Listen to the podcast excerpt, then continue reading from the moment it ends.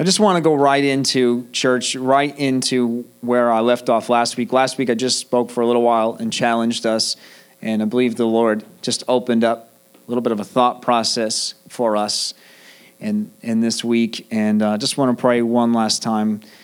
Lord, we thank you that you are with us. We just pray, Lord, that your word, you send your word out. You speak, Lord. You do it. We thank you, Lord, that we are open. We're leaving all of us at that door, Lord. All of our heart issues, all of our flesh.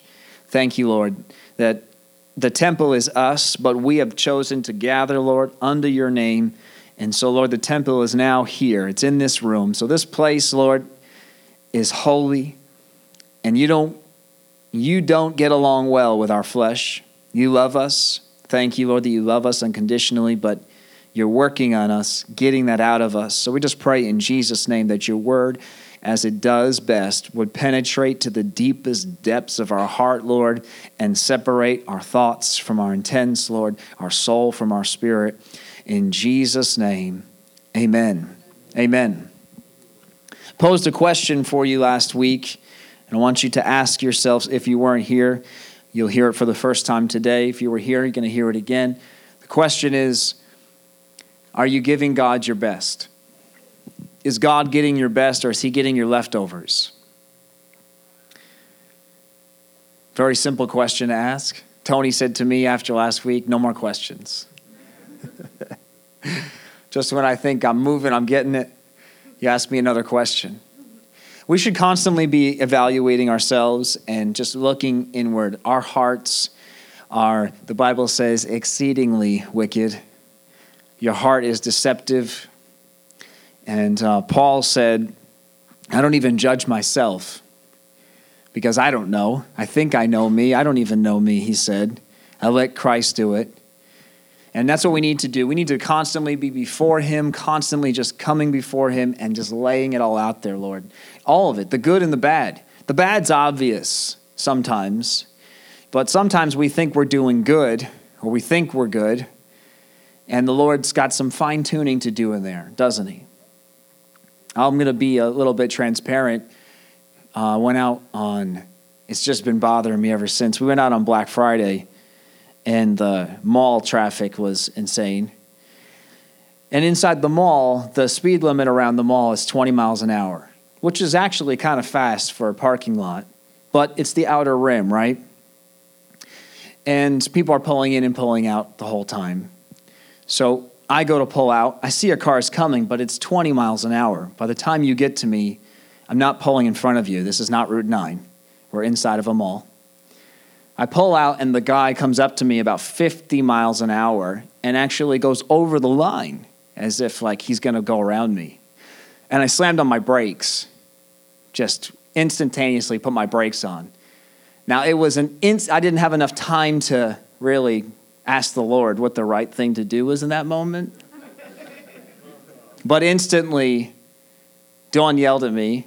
She didn't even know what was happening. She's just like, what are you doing? But it checked my heart. It really checked me. And I just instantly, then I said to the Lord, I'm sorry, because that would have been unfortunate for him because of me. My truck would have been fine. His BMW wouldn't have been fine. And, but it really hit my heart that, you know, you think that you love people, that you're more and more patient and more kind, and Christ is doing a work in you. And it takes pressure. That's really when the truth comes out, is once the pressure hits you. You don't know the real you until you're pressured.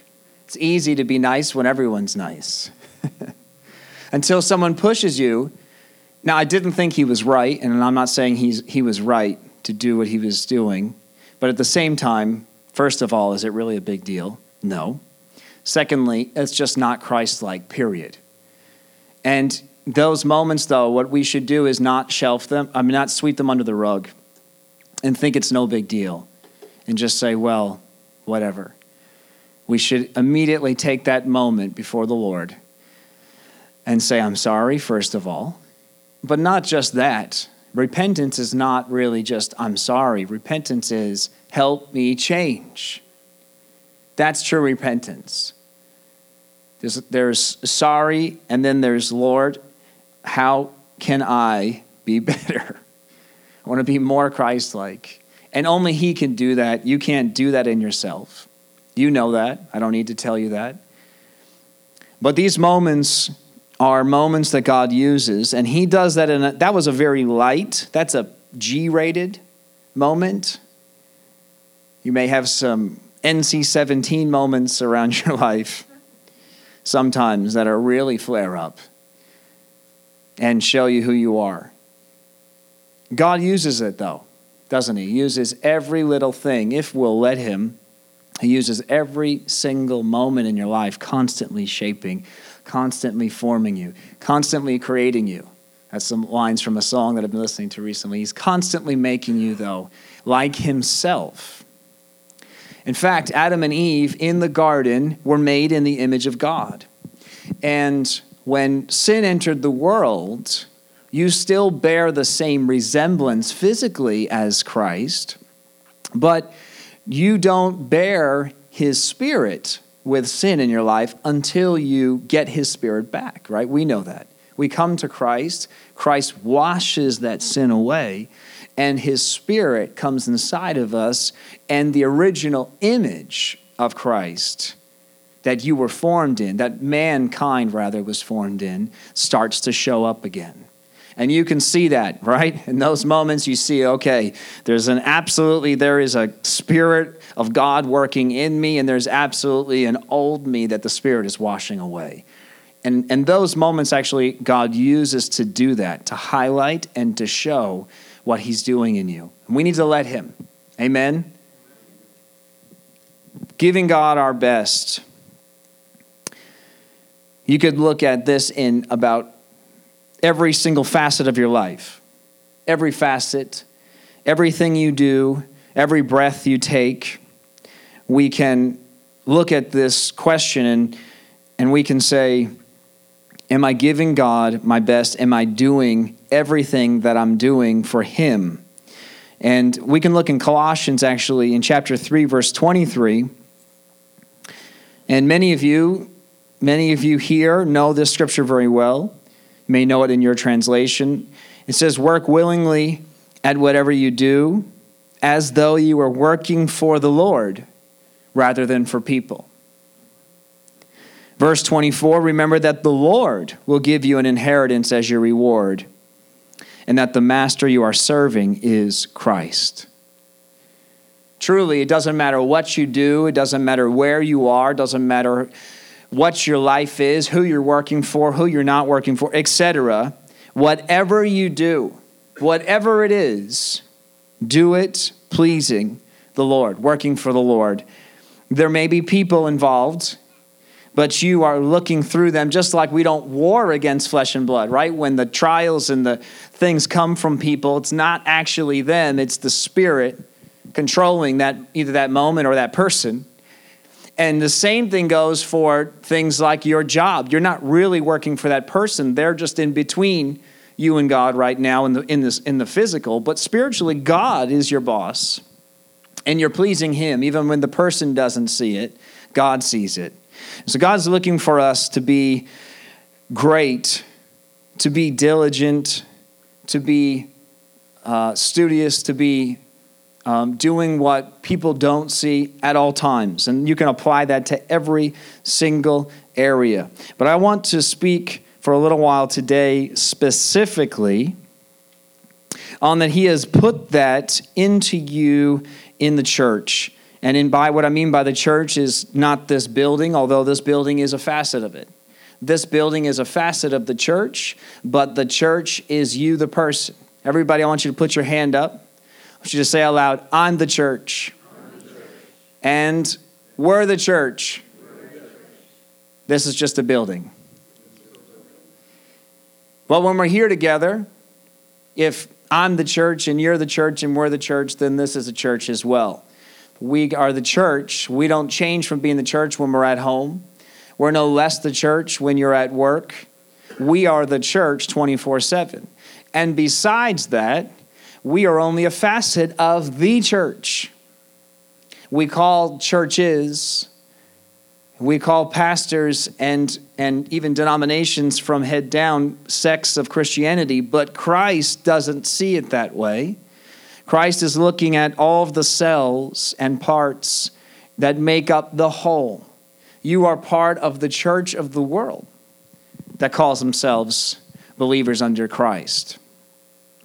And because of that, then we need to be considerate when we look at the verses here of what Christ is saying to us. He said in 2 Peter chapter 1, verse 3, by his divine power, God has given us everything. Everybody say out loud, everything. He's given us everything we need for living a godly life. We have received all of this by coming to know him, the one who called us to himself by means of his marvelous glory and excellence. He has given us everything. He's given you personally. He's given every relationship. If it's a Christian relationship, if it's a Christian group, everything that you need is in Christ and in fullness.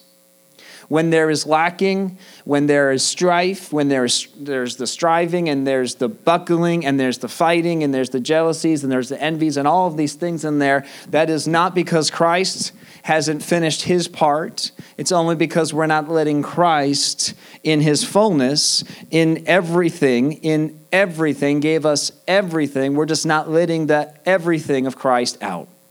We're restricting him. He's given us everything, but when we fall short, when we come up against each other, or we're out and we're not representing Christ as Christ deserves to be represented, it's no lack of him in us. It's a lack of us letting him out. And so, as I said last week in Romans 12:1, he pleads with us. He said, I plead, give your bodies to God because of all he has done for you.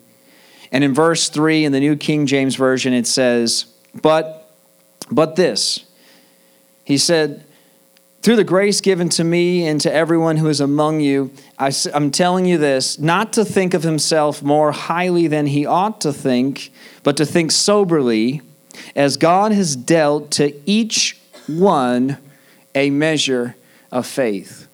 I want you to see this verse. What does this last line say? God has dealt to each one a measure of faith.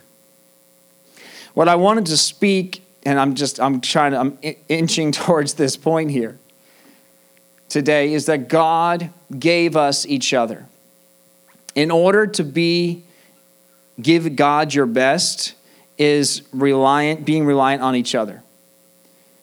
In order to be your best, God assembled the church to, as iron sharpens iron, to grind against each other. In order to be your best, sometimes you don't realize what's in you, and God just checks you right then and there by yourself. You're in the car in that moment in the mall. But many times it's going to be the believers that he's put around you. And it's not just me as the pastor with the microphone who's going to tell you, this is what the word says, and this is where you either are measuring up or not measuring up. Although the pastor should be doing that as his congregation. But this is each other too. God's put us together.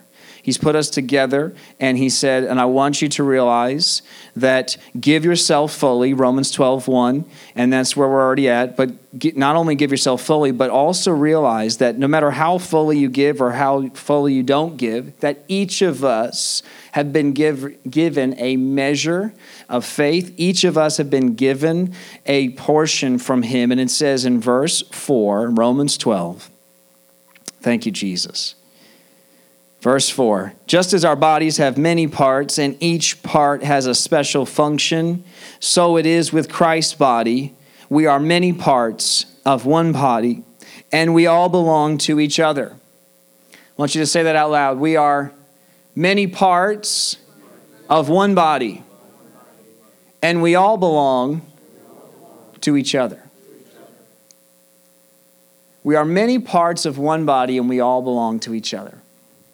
It says in verse 6, in his grace, God has given us different gifts.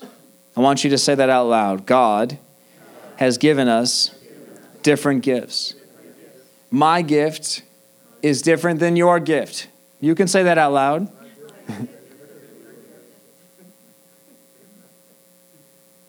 My gift is different than your gift, but he has given us each gifts.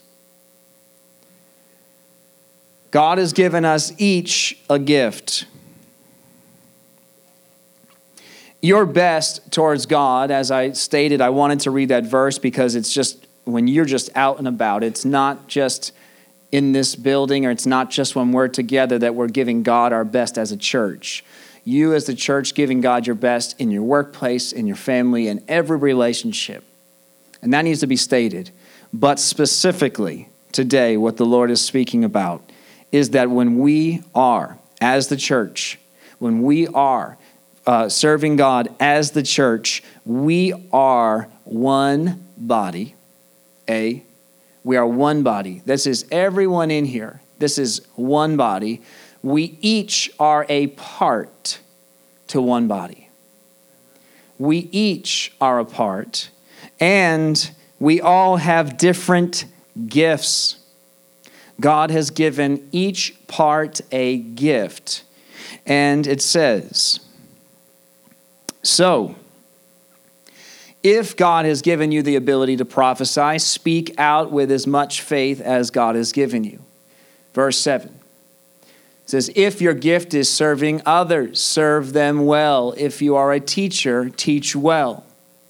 If your gift is to encourage others, be encouraging. If it is giving, give generously. If God has given you leadership ability, take the responsibility seriously. And if you have a gift for showing kindness to others, do it gladly. Verse 9 says, don't pretend just to love others, really love them. Hate what is wrong. Hold tightly to what is good. Love each other with genuine affection, and take delight in honoring each other. Verse 11, never be lazy, but work hard and serve the Lord enthusiastically. Amen. Colossians 3, right, makes a lot of sense now. No matter what you do, no matter who it is, it's not for people, it's for God. God is looking at everything you do. He's looking at every action. And God has put his church together that is worldwide, that is nationwide, that is valley-wide, right down to this cell of the church, right down to you as an individual, right down to you as couples. God has put together a body. We're each a part of his body. We're each there to serve. We're each there to do different things, certain things, but he's called us to do whatever he's called you to do it well. Did you see that in these verses? Did you see what he was saying? Whatever it is, whatever he's called you to do it well. And I was just meditating on this thing. I don't know if you're like me, whether it's your age or whether you do it to yourself, but I'm always sore, always tired. Dawn would agree because she's pushing herself, working out. But I always got something in my body somewhere. I'm never, ever, ever just 100%, whether it's my, I'm tired or my body pain-free, just clear. I mean, like you get like a moment. You're like, you notice that moment. But you push through. I mean, you don't just, every day is not bedridden, right? You feel a pain. I had pain in my back. I did it to myself. It's my own fault. But you keep going, and then the pain's going, and I'm praying over it, and it's going, and it's gone. And then when it's not that, you have a thorn that's stuck in your knuckle, which I did to myself. I got infected. It was painful. But it's always these things. But I was thinking of how my body is always working on overdrive, but different parts. Because when the back was out, the back really couldn't function that great today. And everything else around my body, my legs are now tired because they're working on overdrive to try to carry the back that would be carrying a lot of your body. And I was just meditating on how the Lord has put together, he's put us together on purpose. Come on, I want you to say that out loud. God put us together on purpose. It was on purpose. He put every couple together on purpose. And the couple there is there, you know, there's the everybody's, I see couples smiling and laughing. It's funny. But he puts you there. Why is this funny? Put couples together to humble us. Exactly. To humble us. And when I have a strength, it's there for Dawn's weakness. And when I have a weakness, her strength is there. And that's what God ordained.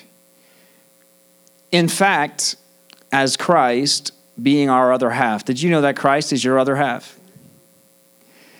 And he is your strength for your weakness. That's the picture.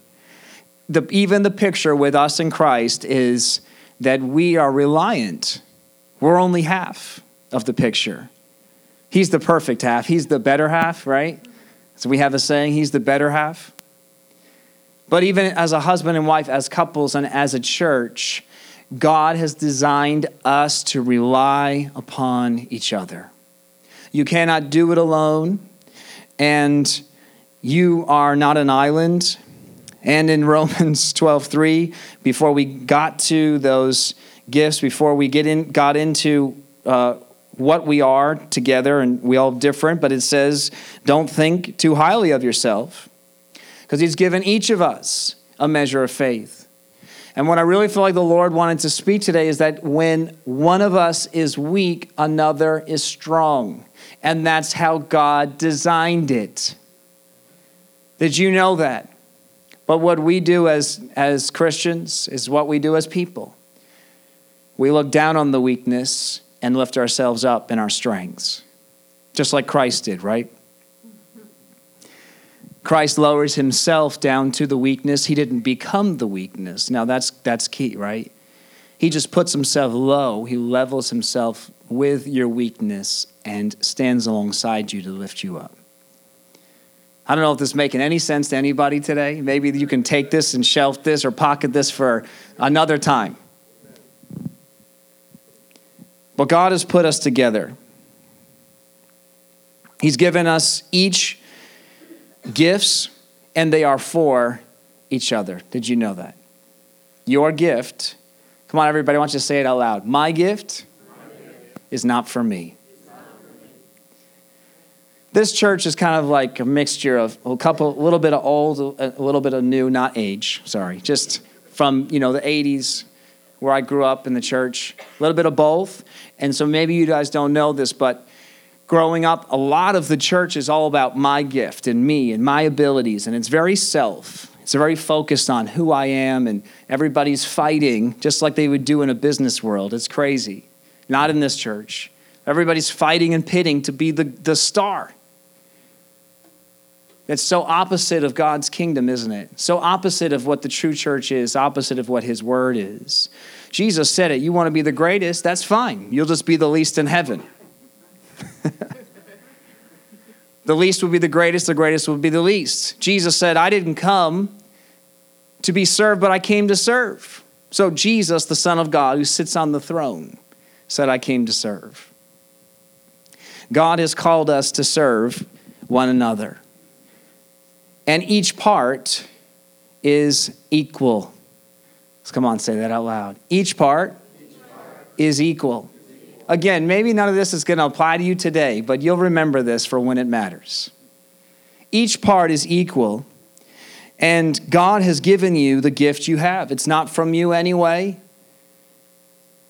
Just when you think, I've got this figured out, got my gift refined and shined. It wasn't you anyway. It was from him. Second thing I want to say is you have a choice to do with what he's given you. We have gifts, all of us, but you have the choice to do with what you want. That's free will again. Just as we have the choice to choose him, we have the choice to do with what he's given us. We can use that gift to glorify ourselves. We can use it to glorify God. And finally, the most important gifts As all the gifts come together and we love, we're here for each other and we're refining each other and helping each other, Jesus tells us, and then in Corinthians tells us that without love, you can do all these things. You can do this, you can do that.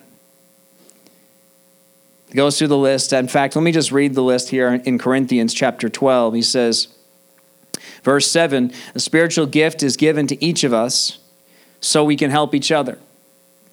What's that say? In 1 Corinthians 12:7, it says, a spiritual gift is given to each of us so we can make our lives amazing and build ourselves up and just have this amazing Christian walk. Okay, maybe that's not necessarily wrong, because as the countering from each other, it is doing that. But it was for, God has given us a spiritual gift so we can help each other. You know you will never find happiness. Oh, wow. We're just going, here we go. I just see it. I see that trail right there. Here's a side trail.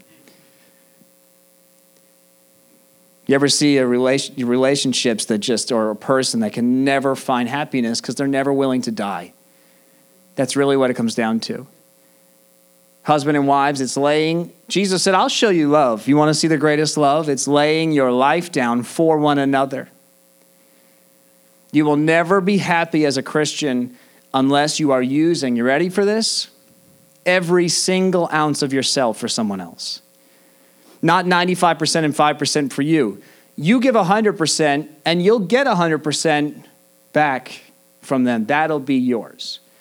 You'll get yours from them. And you don't need to rely on anybody's giving you anything. You just give your 100% as Christ did. That will give you the best happiness you'll ever have, by giving everything you have, by giving your best to each other, is giving your best to God. And honestly, whether you don't even experience it here, in heaven, as Jesus guarantees, by becoming the least, you will be the greatest. I'm a little all over the place today, guys. It's just what the Spirit is saying today. It says in verse 11, it is the one and only Spirit who does it. Who gives the gifts? It's the Spirit of God who distributes all these gifts. He alone decides which gift each person should have. Who decides? So who's greater? Who's least? Who's first? Who's last? There is no pyramid in the church. Maybe the world looks at it like that. Pastor is not, it's not a top, it's not a tier system. Although you've seen them. Come on, church, if you've been in the church a little while, you've seen the tiers. There is no tier system. It says the Spirit has distributed the gifts, and He alone decides which gift each person should have. And that, if that doesn't humble you, I don't know what would. That just humbles you. You are only who God made you to be. Just be who He made you to be. But, verse 12, the human body has many parts, and the many parts make up one whole body, so it is with the body of Christ. Yes, the body has many different parts, not just one part. If one part suffers, all the parts suffer with it. And if one part is honored, all the parts are glad. All of you together, let's read that out loud. What does it say? All of you, sorry, because I'm at verse 26, Mariah. I'm just reading through it like this is all straight. Verse 26 says, if one part suffers, all the parts suffer with it. And if one part is honored, all the parts are glad. Verse 27, thank you. I thought you were reading my mind. All of you together are Christ's body, and each of you is a part of it. Verse 31, so you should earnestly desire the most helpful gifts. So he tells us, let me just establish a couple things here in 12, and then I want to read 13. He says that you're all a part. You all have a gift. It's not you anyway. It's the Spirit of God. It's for each other. It's not for you. The gift that he decided to give you is not for you. And it doesn't, and it shouldn't elevate you anywhere. It should lower you and humble you. Because when your gift is actually being used, why does my gift need to be used on Tony if he's doing fine? It's only being used if he's in weakness. So my strength right now is coming down to his weakness and lifting him up. If you are operating in your gift, you are always going to be low. Low, low, low. You're always coming down to the next person's level. And if you're just worrying about your own thing and worrying about your own crisis and your own things all the time, as I preached a few weeks ago with Paul, I really believe the joy he found is because he didn't worry about himself. And it's really the key to Christianity. I think it's the greatest key that has been so just kind of not talked about enough. That the real key to Christianity is Christ. Christ, it's in the Word. Christ in you. Christianity. So if I'm practicing Christianity, then I'm practicing Christ, which is selflessness. It's how can I serve you? It's how can I help you? And I never got to it. I had a story that I was going to preach a couple of weeks ago. Just obviously it's a big book, a little bit of time. But Jesus had so much compassion on the people, and he just hears that his cousin and his loved friend as well, John the Baptist, is dead. And he's actually hit a low. He wants to be alone. You know that Jesus, I said he withdrew, but he actually wanted to be alone. But he went to go to be alone, and there was a crowd there, and the Bible says that he had compassion on them. That even in the place of him being, I think, probably very, very, very low in his spirit and in his mind. I mean, he's still a human being. He just was a low moment, and he chose to give at that very moment. Give anyway. He didn't worry about his own. He did withdraw after that. Sometimes you got to wait till after. At the very moment, you just have to give. I call it doubling down. You've heard me say that in this church more than once. Just when you think you've given all that you've got, you don't have anything left to give, you got to double down and give again. And that's in every facet of your life.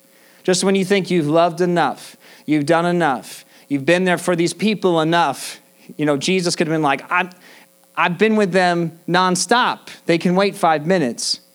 And Jesus has compassion on them and gives them more of himself. And then Paul says, because you can do all these things, you can have all these gifts, and you can be working for each other, verse 31, but there's a way that's even better. Let me give you the thread to the gifts of God. Let me give you the thread, and it's in 1 Corinthians. There were no chapters and verses, so he's just continuing on. 1 Corinthians 13, many of you know this, but this is a continuation. He's saying, let me show you a better way that's even best of all. With whatever gift he's given you, you can work that gift as best as you could, but verse 1, chapter 13, but I could speak all the languages of the earth and of angels, but if I didn't love others, I would be a noisy gong or a clanging cymbal. If I had the gift of prophecy, and if I understood all of God's secret plans and possessed all knowledge, and if I had such faith that I could move mountains, but didn't love others, I would be nothing. If I gave everything I have to the poor and even sacrificed my body, he's talking about to the death actually here. Even if I gave my body to the death for Christ, I could boast about it, but if I didn't love others, I would have gained nothing. Jesus tells us in Mark chapter 12, verse 29, he said, the most important commandment is this, listen, O Israel, the Lord our God is the one and only God, and you must love the Lord your God with all your heart, all your soul, all your mind, and all your strength. And he says a verse that we don't like next, We say, okay, that's great. I can love God. Loving God's easy. Except he says, verse 31, the second is equally important. Everybody say out loud, equally important. He said, love your neighbor as yourself.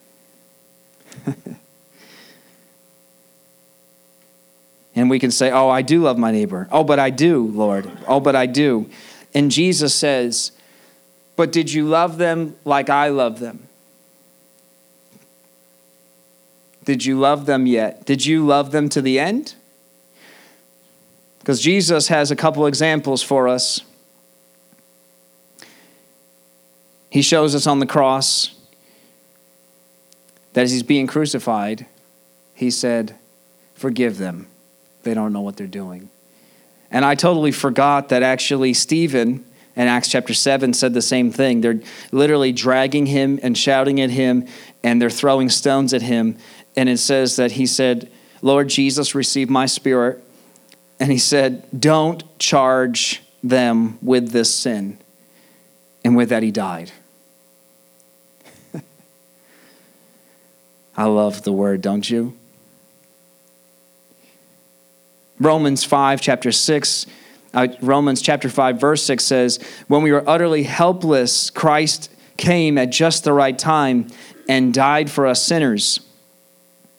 Now, most people would not be willing to die for an upright person, though someone might perhaps, be willing to die for a person who is especially good.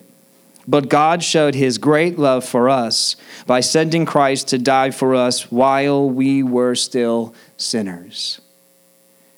Which means the type of love that Christ has is the type of love that Christ has.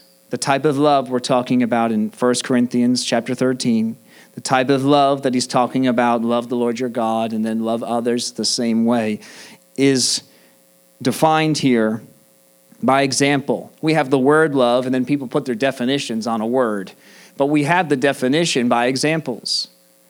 He gives us the exact example of what that love is.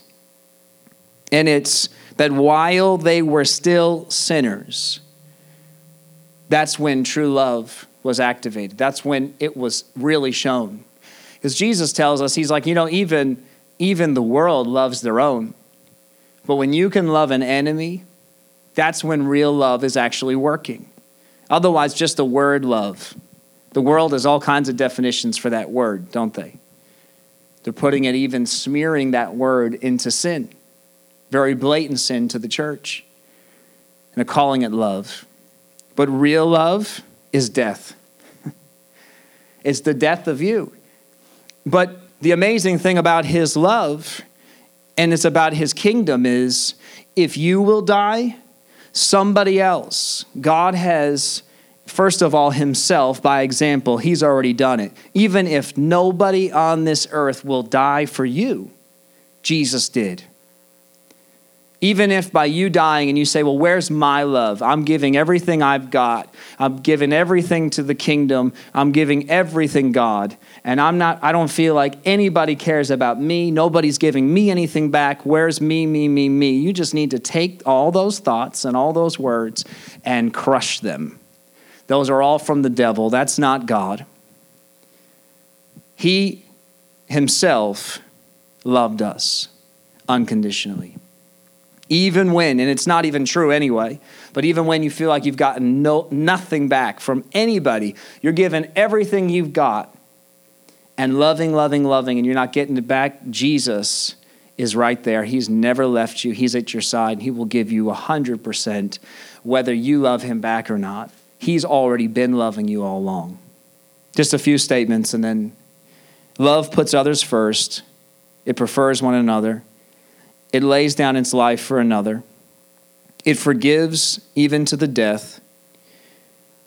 And that's because there really is no you. There is no you. You've already died when you came to Christ. It's willing to be wronged. This is real love. Real love starts showing up when you are wronged, abused, disregarded. That's the moment when you choose to be Christ anyway. when you choose at that moment to not respond to what's coming at you, but instead, with the love of Christ, responding to them as Christ did with his love, which is just death of yourself, even though they're nailing you to a cross and you love them anyway, that's when real love starts shining.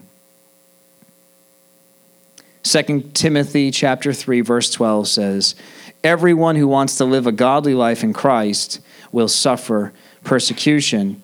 But it says, "But evil people and impostors will flourish, and they will deceive others, and then they themselves deceived." In other words, if you're a Christian, the persecution, it doesn't have to be physical, but just you are not going to be accepted all the time.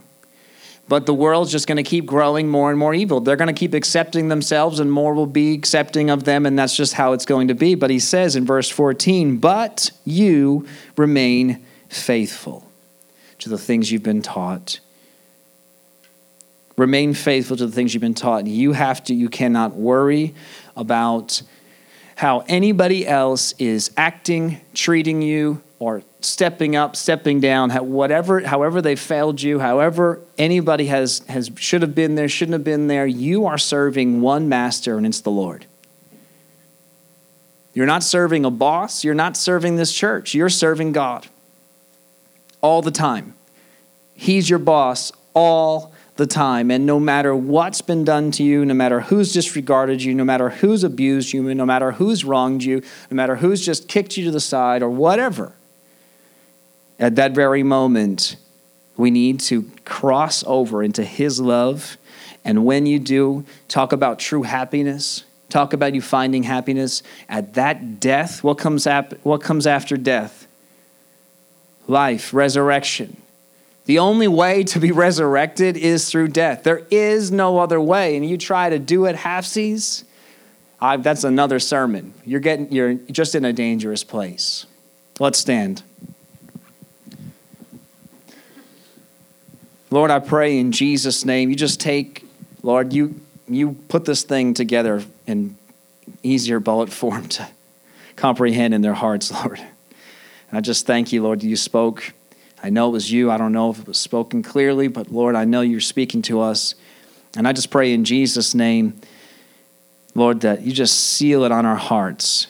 Lord, that we would realize that the time is short, as we can't say enough, Lord, and we need to be about your business. We need to have the things in our lives, Lord, they need to be right, not because you're demanding, but because our own lives depend upon it. Lord, the lives around us are dependent upon us being Christ-like.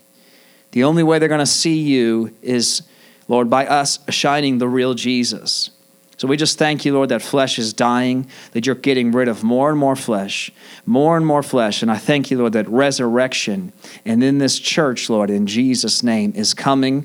Lord, we are coming out of the grave, and we're coming out without the old. The old man is gone. That place, Lord, that we went to, Lord, that grave, that death of us, of our flesh, Lord, it's bringing resurrection.